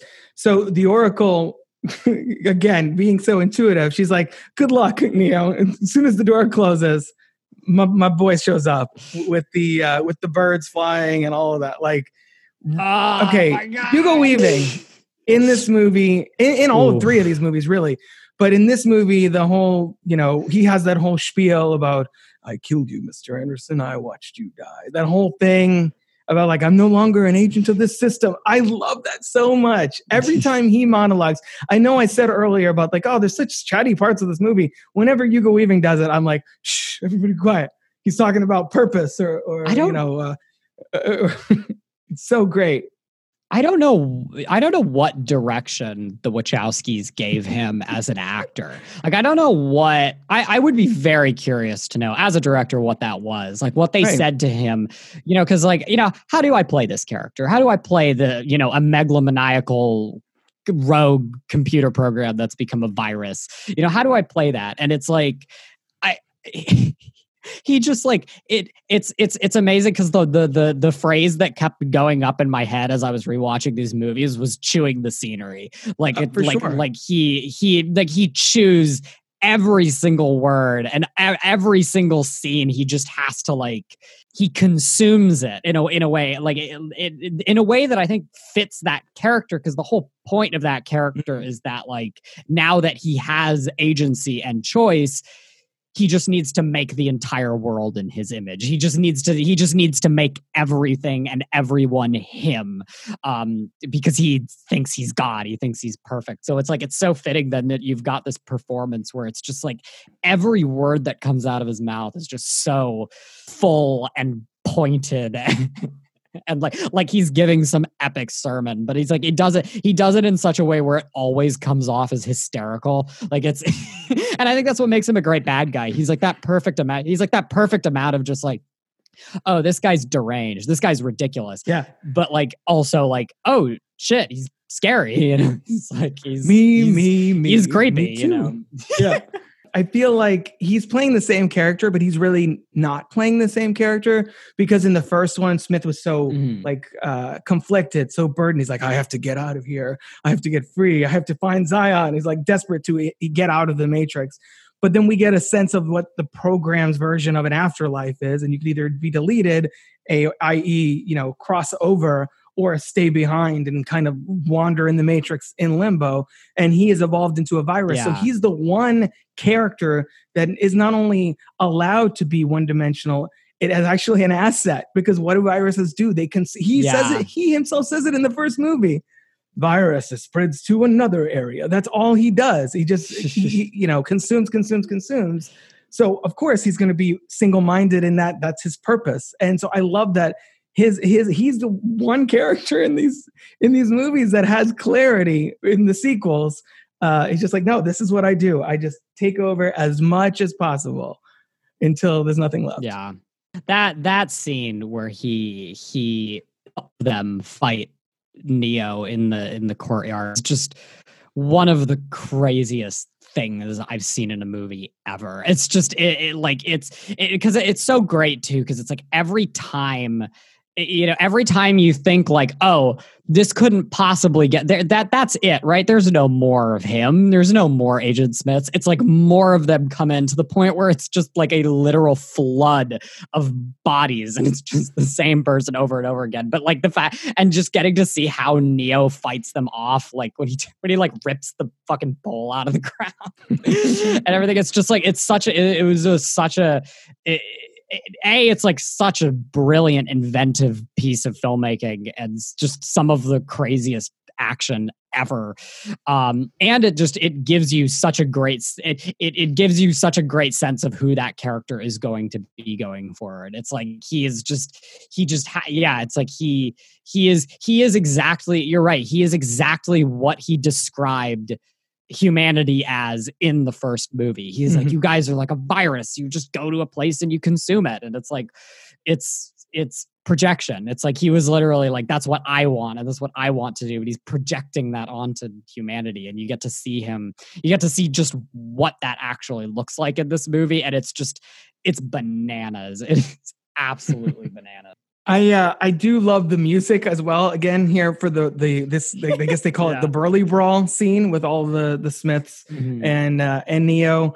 And you know that it was the kind of thing that like when uh, when my brother and I you know when he was you know back in the day we'd get like our, our like toy lightsabers or whatever and we'd like play fight like to this song that kind of thing. It was like kind of like a roughhousing jam for us back in the day. Um, Mhm. I do think the visuals haven't aged as well as I would like. I feel like the some of the CG doubles look pretty dated, but at the time looked super Mhm. uh, you know, looked much more impressive. Uh, What are your thoughts on how the visuals, like the you know the CG doubles, the head replacement, uh, and how that all works in this scene? Because that aside, I do think it's it's a lot of fun. The sound work. There's like uh, the sound of bowling pins falling over at one point when he throws them into yes, each other. and, yes. Uh, one goes flying at the wall. It's like ah, ah, ah. um, but but about the visuals, thoughts?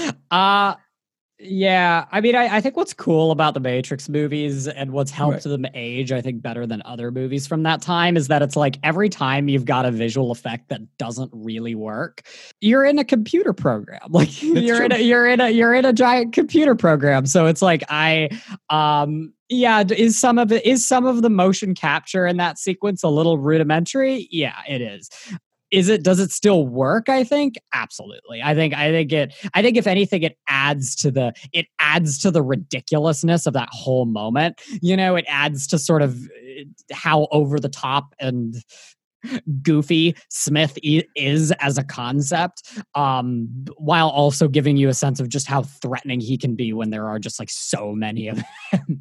so it's um uh, I think it works largely. Uh, but you know, do, would that scene have looked a little bit better in the year of our Lord 2020? Probably. Yeah, they probably Yeah. would have man- managed to make it look a little bit more realistic, and probably would have gone for that over over the cartoonishness. That's a good point too about them being actually in the Matrix, and I wonder if that emboldened the Wachowskis to push things a little further uh, because it was a scene set in the Matrix, and things are allowed to look slightly less realistic. Because I can't really even think of in the real world. I feel most of the visual effects have aged pretty well, and I feel like there's a much more of a Mhm. reliance on practical effects and all the the real world set action sequences. You know, the closest, you Yeah. know, the biggest CG thing they have is obviously the Sentinels, but even that, I feel like that works pretty well in all three movies. Yeah, no, I agree. Uh, okay, then they head off to see the Merovingian. There's a there's a lot of uh, Lock Niobe, you know, drama where she volunteers to go and get the Nebuchadnezzar and all that good stuff. So the we sort of already covered the scene in the restaurant with the Merovingian uh, and the the very special cake that he sends to the lady uh, at the other table. Um, thoughts on? I mean, eh, eh, what is there anything about the scene that that we haven't touched on before we move to the the scene- chateau battle? The scene speaks. I think the scene speaks for itself. It's definitely some Yeah. of the most interesting use of the Matrix effects, you know, when they like go into like the Matrix and you can see the code, everything is coded, everything. I think this scene definitely gets the mo gets the award for the most interesting use of that effect so far. this is the I, I, I definitely will say Reloaded is the horniest Matrix movie. Like it's for sure. I think more so than the other two is the most where they were like, yeah, we're rated R. We we could we could do whatever the hell we want. Uh, but I, I I love the Merovingian as a character. I don't know because it's like again it, it's it's that whole idea of like you know if you have a computer program that has developed supreme intelligence and then you just g- basically let it off the hook and say you can do whatever you want sort of who does that computer program end up being? And i and i loved the i love the idea of the merovingian as a character because it's like of course you're going to have a computer program who's like oh sweet i have access to everything? Great. I'm going to be like the worst possible rich dude on the planet who can just like do whatever the hell he wants and has like a smoking hot wife who I cheat on with everybody and just like a just gorgeous mansion in the middle of the Himalayas or something. Like it's just it's i- he's he's so over the top, but it like it it's yet again it's like it's another it's it, this is a world in which AI exists, and I think this is another. This is like the Oracle or like Agent Smith. I think this is another really excellent use of like, okay, well, if you had AI in sort of like a big real world simulation, how would they behave? You know, of course, you would have ones that are just like, oh, I could do whatever I want. Cool. I'm going to do whatever I want. I'm going to indulge. I'm going to indulge in one in in all of humanity's biggest impulses. Like he speaks French because he's just like, I don't know, I like the way it sounds in my mouth. Like I just love the way like Wiping your like, ass with silk. Yeah. It's like it's like I'm trying to remember what he said, yeah. Or when he's like, he's like, he just like lists off all of the French curse words in order. He's like, it's beautiful. oh my god, yeah, no. I, It also I- sets he's coming the- back for the fourth one too. yes, he is. Hell yeah, he is. Um, It it also sets what up the, set up? It- the thing with the architect. He sets up because he's talking about you know you know why you think you know why you're here, but do you you know do you really sort of because he knows the journey of the Mhm, one yeah. is a charade. He rev- he says in the next uh, right before the chateau battle, he's like you know your, your predecessors had much more respect and all of that. So he's been around. He's one of the oldest programs they say in the movie. So he's he's kind of tipping the hat a little bit to them, being like, "Huh, you don't even know what game we're really even playing." So there's no way you're going to win. And and I love that dynamic of having that sort of. He's, he's the closest thing these movies have to kind of a mob boss, and I and I think he brings such Yeah. a different energy to it. I, I, I, he's kind of the Jabba the Hutt in these movies in the sense that I think like the first, the first act of um, revel, um, Revelations is he is he's like he is very much about him in the way that the first act of Return of the Jedi is very much about Jabba the Hutt. Like you, you, I feel like in all of these big epic stories, you need sort of like an underground world. You need sort of like a seedy, seedy underbelly of whatever the society is, and and and I and I love this series version of that seedy underbelly of society. I think it's really cool.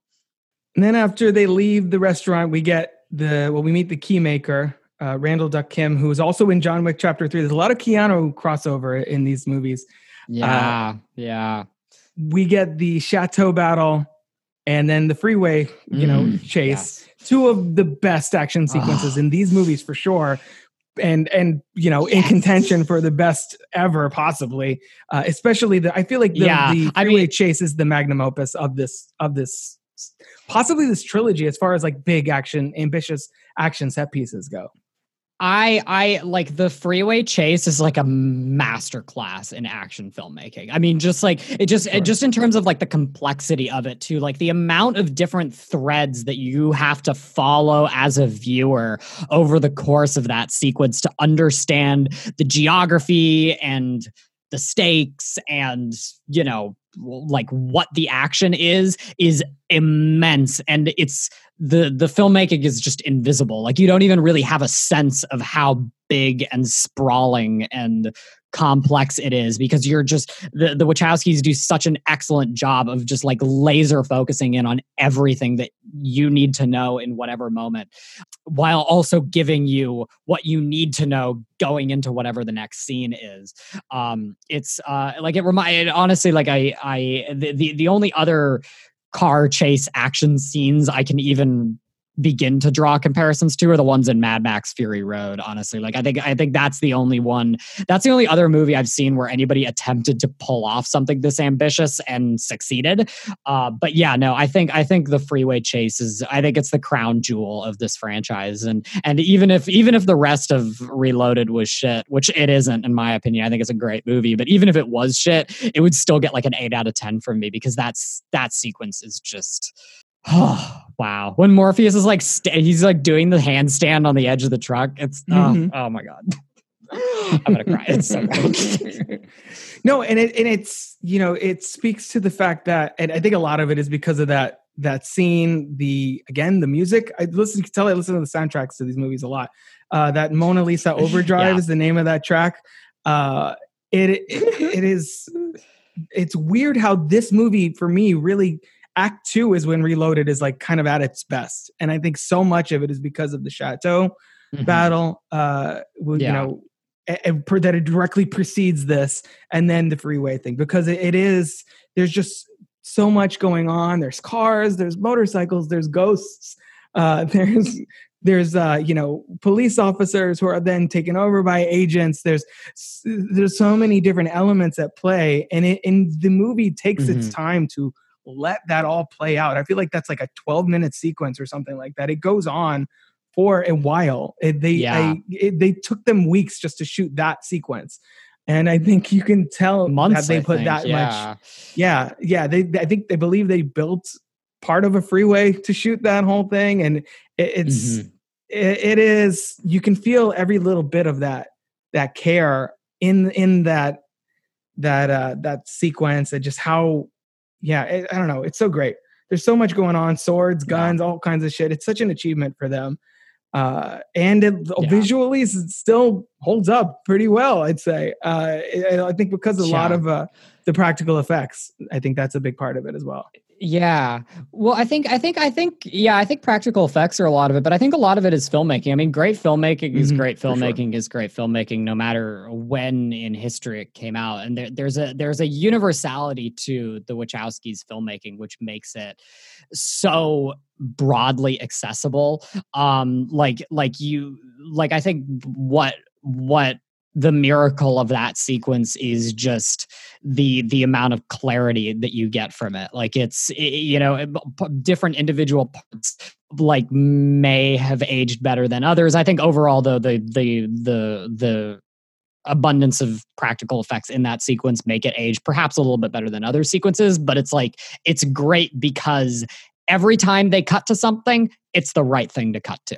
And it's the sequence itself is so well constructed and so well put together that it's like it yeah watching watching it play out is like like honestly like when when i watched it with my roommate i think we paused it after the sequence just to like just to like settle down because we were just like so on the edge of our seats. We were just so enraptured by it. Um and it's it's great filmmaking. It's it's it is just honest to god great filmmaking. And it's and it's frustrating because it's like it's frustrating whenever i see action movies nowadays that either just just rely on making everything look practical or just doing the best cg possible when i'm like no no no no. Good action is about shot composition. It's about editing choices. It's about geography. It's about all of these all of these different things that the wachowskis took into take into account with any of their with all of their action scenes um except maybe a few in jupiter ascending but that's another discussion. Um uh they they and that's what makes it so timeless. Like people are going to be able to watch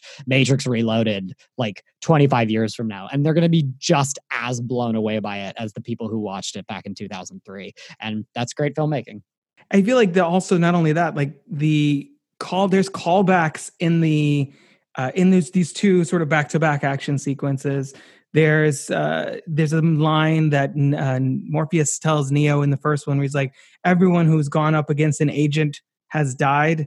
So when we see Morpheus go up against an agent in this movie, we're like, "Oh shit, there goes Morpheus." Mm. uh, you know, he does the same kind of leap on the, I think, on top of the truck as he does in that dojo scene with Neo.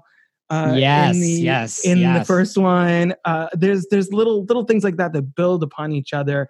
Plus the fight choreography. We got to mention Yuen Woo-ping, who did the choreography for all Mhm. three of these movies, and how just again, like you were saying, it's it, it's there's no there's never a moment in any of their action scenes where you don't where you don't understand what's going on or who's doing what or where you know Mhm. neo uh, uh, neo's over here in the chateau fighting this other guy who's on the other side getting this axe off the wall and meanwhile neo's got the size and and meanwhile and then on the freeway he- trinity and the keymaker on the motorcycle over here and morpheus is on the tr- like you you never feel like it's just you know what is the the that Taken three, where there's that action scene. It's like 45 cuts for Liam Neeson to jump over a fence. It's like none of that crap. It's like Yeah. they, they completely know how Yeah. to orient the audience uh, so that we're in there and with it with the characters the whole time and uh, and not kind of left behind in the dust. Then you have the last minute save by Neo and and that sort of very visceral reaction that Link has. Ah, Uh, the audience surrogate, which Oh is my basically what my audience did when I saw it in theaters.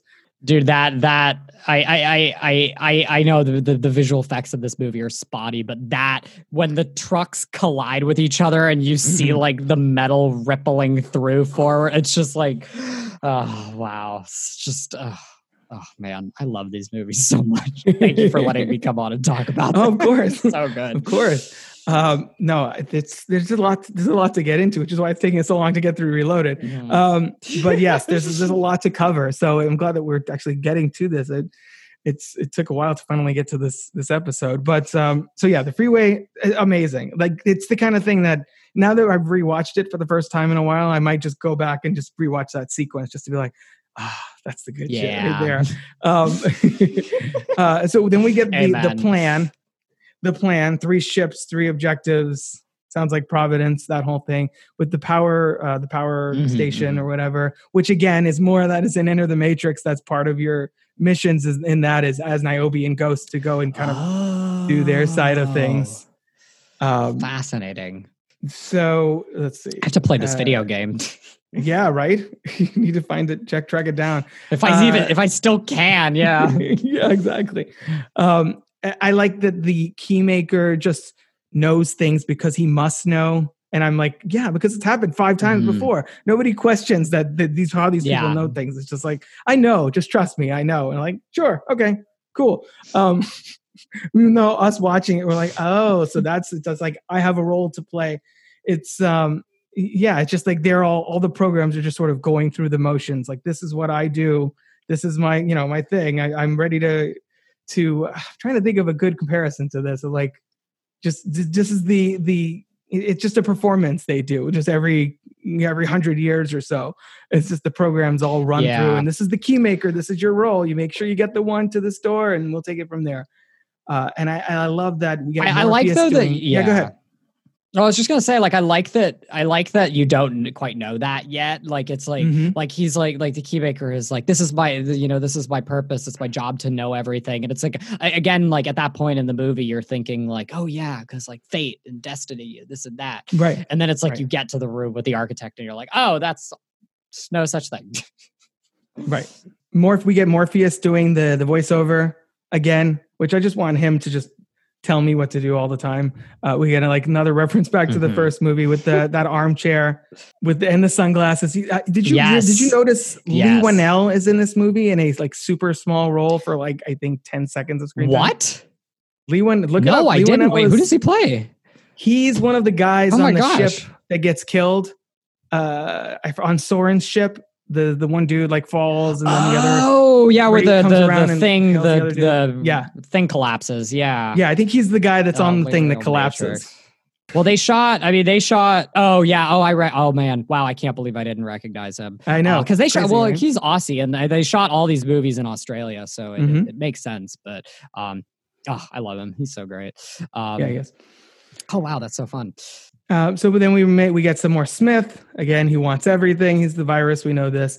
Uh, so he kills the keymaker, and then Neo goes into the the room, the door made of light, and we get to the architect. Now, what was your reaction the first time you saw this scene?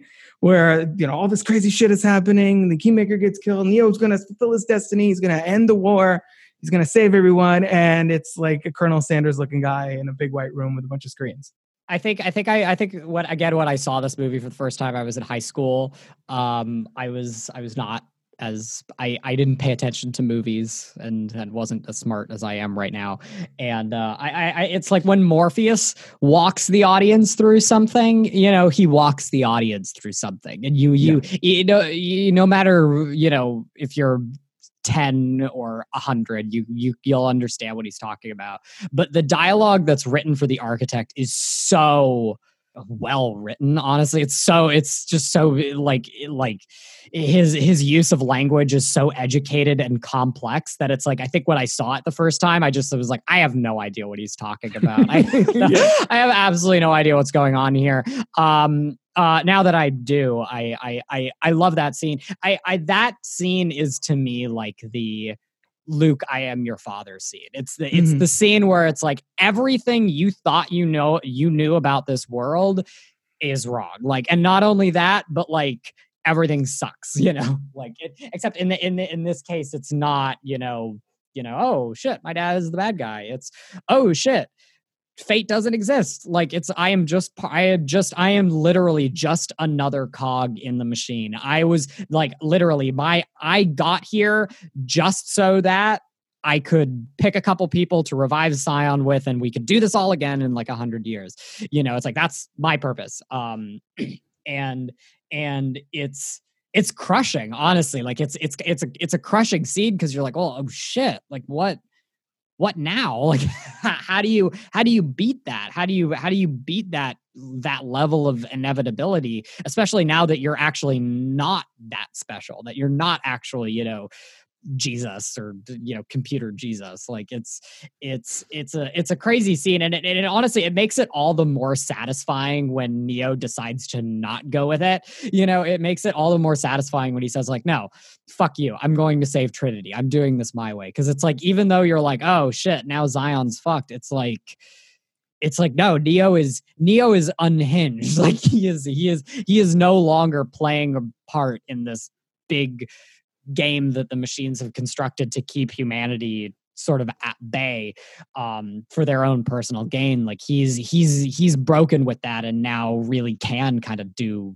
whatever he wants. So it's a it's I, it's it's i think that scene which really makes reloaded a great sequel. Like it it it does such a good job of of redefining redefining what the world is and really pulling the rug out from and everybody while also just like staying really true to the to the to the first movie's core themes of like free will and and personal agency. So yeah i love that scene. Also beautiful production design all the tv screens around him Yeah, yeah. There's so a cool, there you know? a moment in the first one where we see TV screens and everyone just sort of assumed it was, you know, the FBI or the CIA or whatever, some government agency. But if you go back and look at the first movie, there's a scene where you see it looks like those exact same screens. So after seeing Reloaded, you can almost go back and just be like, oh, there's the architect. He's watching Neo as he's being interrogated by the agents inside the Matrix, kind of keeping tabs on things.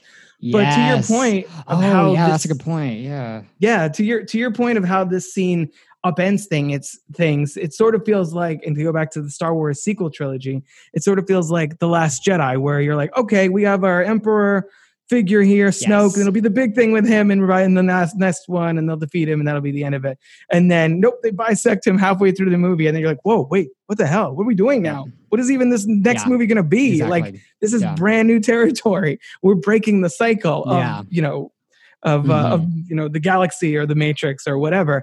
And to all the critics who who said that this movie, you know, this the writing in this scene is you know pretentious or indecipherable or whatever. And it's like, well, he's talking like a machine. He's a machine. he's a yes program. exactly Yeah, yes It's you know if you Yeah. listen and pay attention, it, it does all fit together. Not only with what we learn in in a few moments, where it says that the process has altered your consciousness. How you know the kind of almost to me hinting that the one has abilities that extend beyond the matrix. There's something different about the Yeah. the the person they've selected as the one that happens in the incubation process or something. Uh, but also, he Mhm. talks about the first Matrix, how it was sublime, kind of fitting in with what Smith said in the first movie about it being a paradise and the body tr- trying to reject it, we, we- like it was something we were trying to wake up from. Uh, the fact that all the previous ones apparently looked exactly like Neo, or at least all possible versions of it looked like like Keanu Reeves, which makes everybody wonder whether he is playing a new version of Neo in Matrix 4 because Keanu has been seen with like a really short haircut now. So everybody's now Ooh, wondering yeah that if- might be the case we're yeah. going to get the seventh Neo or whatever the case may be uh, in the next film. so Mhm, I, I mhm. it, it really is. It's a, it's a real show stopping scene, and I think it it takes a few watches to really kind of digest it. Uh, but but yeah, I think it completely holds together, and it is a real you know rug Yeah. Uh, for for the for this film. Mhm. Uh, so yeah then he goes and he saves Trinity, and you know his love for her is so strong that he, I don't even think he knew he could do this, but he reaches inside her body, pulls the bullet out, restarts her heart, um, because he loves her so damn much. I think it's a great parallel to the end of the first movie because that because that kind of happens because Trinity kind of does the same thing with Neo at the end of the first movie. She basically he dies and she basically with her love brings him back to life. Um, so I so I, I loved that this movie ended with a sort of like a call like a, a reversal or a callback back to that. It's like it it just goes to show how strong those those characters relationships are uh the, those characters have with each other is that they're just like they absolutely refuse to give up on each other. Like they're just like Yeah. no i you know you will you won't die because this is not how it's supposed to happen. And it's um yeah it's just beautiful. And it's yeah it's it's it's it's it, I I'm reminded a lot of that that uh, I don't know if you saw Mission Impossible Fallout, but the, the Mhm. that Oh, whole yeah. idea of like the I forgot what the what the what the line was specifically, but like saving the one life is is the equivalent to saving all of the lives. Like it's all about saving that one life, and it's like I really felt that I really felt that in this moment and then this scene. It's like it's like Neo has been told explicitly that if he saves Trinity Trinity, he it'll cost the entire human race but he's like no that the one life matters you know like her life matters and and it does because it's like without her he wouldn't be able to save the world like he does at the end of the third movie. So it's like it's it's it, it, this whole series is a really great examination into how how decisions how how certain decisions spiral into other decisions and how you know how you know how time works and you know it, while it might seem like things don't make sense at at the time that they happen or that they go against sort of what our what our programming or our consciousness is that at the end of the day everything has a reason. Everything has sort of something that it is building towards. Um and yeah that's that's part of what the one of the many things that makes it such a cool series of movies.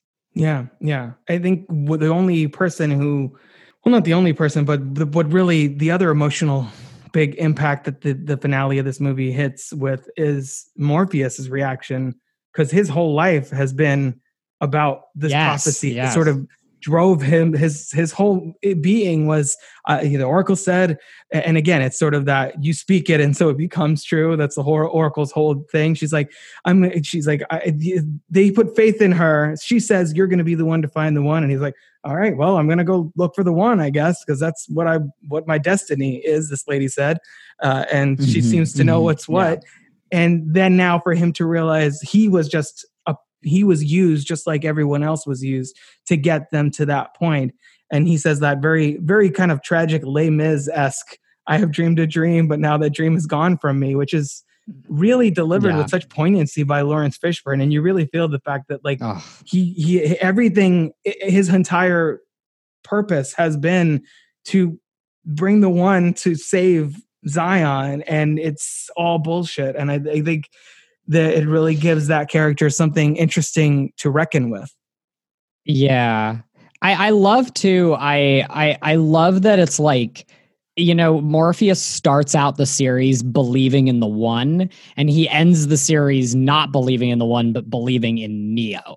It's yeah, like it's yeah. not it's not about believing in the prophecy or what you've been told. It's about believing in him as a person and as and it's like I, that's what I love about the end of that movie is it's like like Morpheus has ostensibly lost all hope, but he keeps going because Neo's like, no, we have to keep going. Like we have to, like we have to keep doing this. And um, yeah, no, I, I I loved the that Les Mis reference too. I think I think he says it specifically when the Nebuchadnezzar gets blown up, um, mm-hmm. which is yeah, it's emotional because it's like you know that was the ship that that was the ship that the whole first movie was set on. Exactly, you know? exactly. Yeah, it's like you're reading my notes right now, Jackson. That's exactly what I. Yeah, it's it is. It was like the Millennium Falcon of this trilogy was the Nebuchadnezzar, and then no, no poof, we're done. We're moving on from that.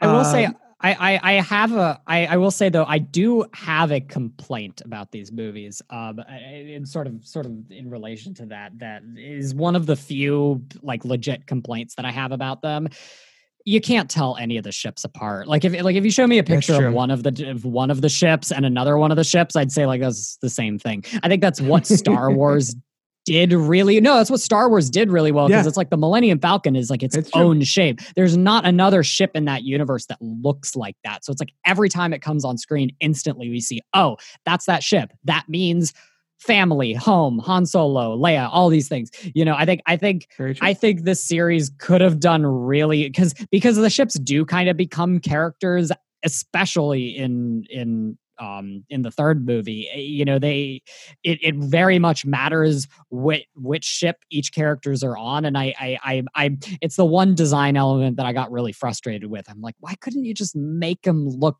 different? So every time we cut to it, I'm like, oh, that's that person's ship. That's Niobe's ship. That's Morpheus's ship. This is this person's ship. But um, uh, anyway, one of the few complaints that I have with these movies. So no, it's valid, completely valid.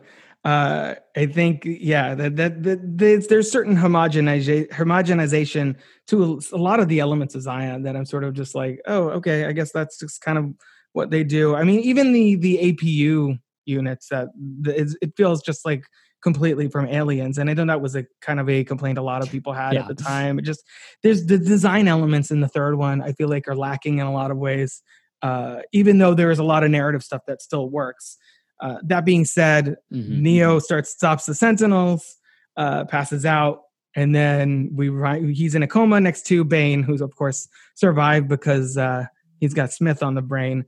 So uh, there was a big I don't know if you this even ever occurred to you, but there was a a big sort of fan theory in the in those seven months, I guess, uh, that percolated huh. around between those movies that the real world was going to be revealed to be like another version of a of the Matrix. So like a Matrix within a oh, Matrix. Nah, nah. Fair enough. I didn't oh, say it was a God, good idea. I was just like, oh man, I hope that's not where they're going. Because like I said, I experienced yeah, that sounds like the time. That kind of that sounds like the kind of shit the internet would come up with. Yeah, yeah that sounds about right. uh, unfortunately, but. All right, we'll cut off right there. That is more or less where we stopped talking about Reloaded. I know there was some crossover there as well with the the Matrix Revolution seeping into that conversation, but just like these two movies are inextricably linked, so are these two episodes. But if you want to find Jackson on social media, you can find him over on Twitter at Jackson C Smith 95 and the Screen Fever's Twitter account at, at Real Screen Fever. And of course, just search YouTube for Screen Fever for uh, the content that he and, and Adam have been putting on over there.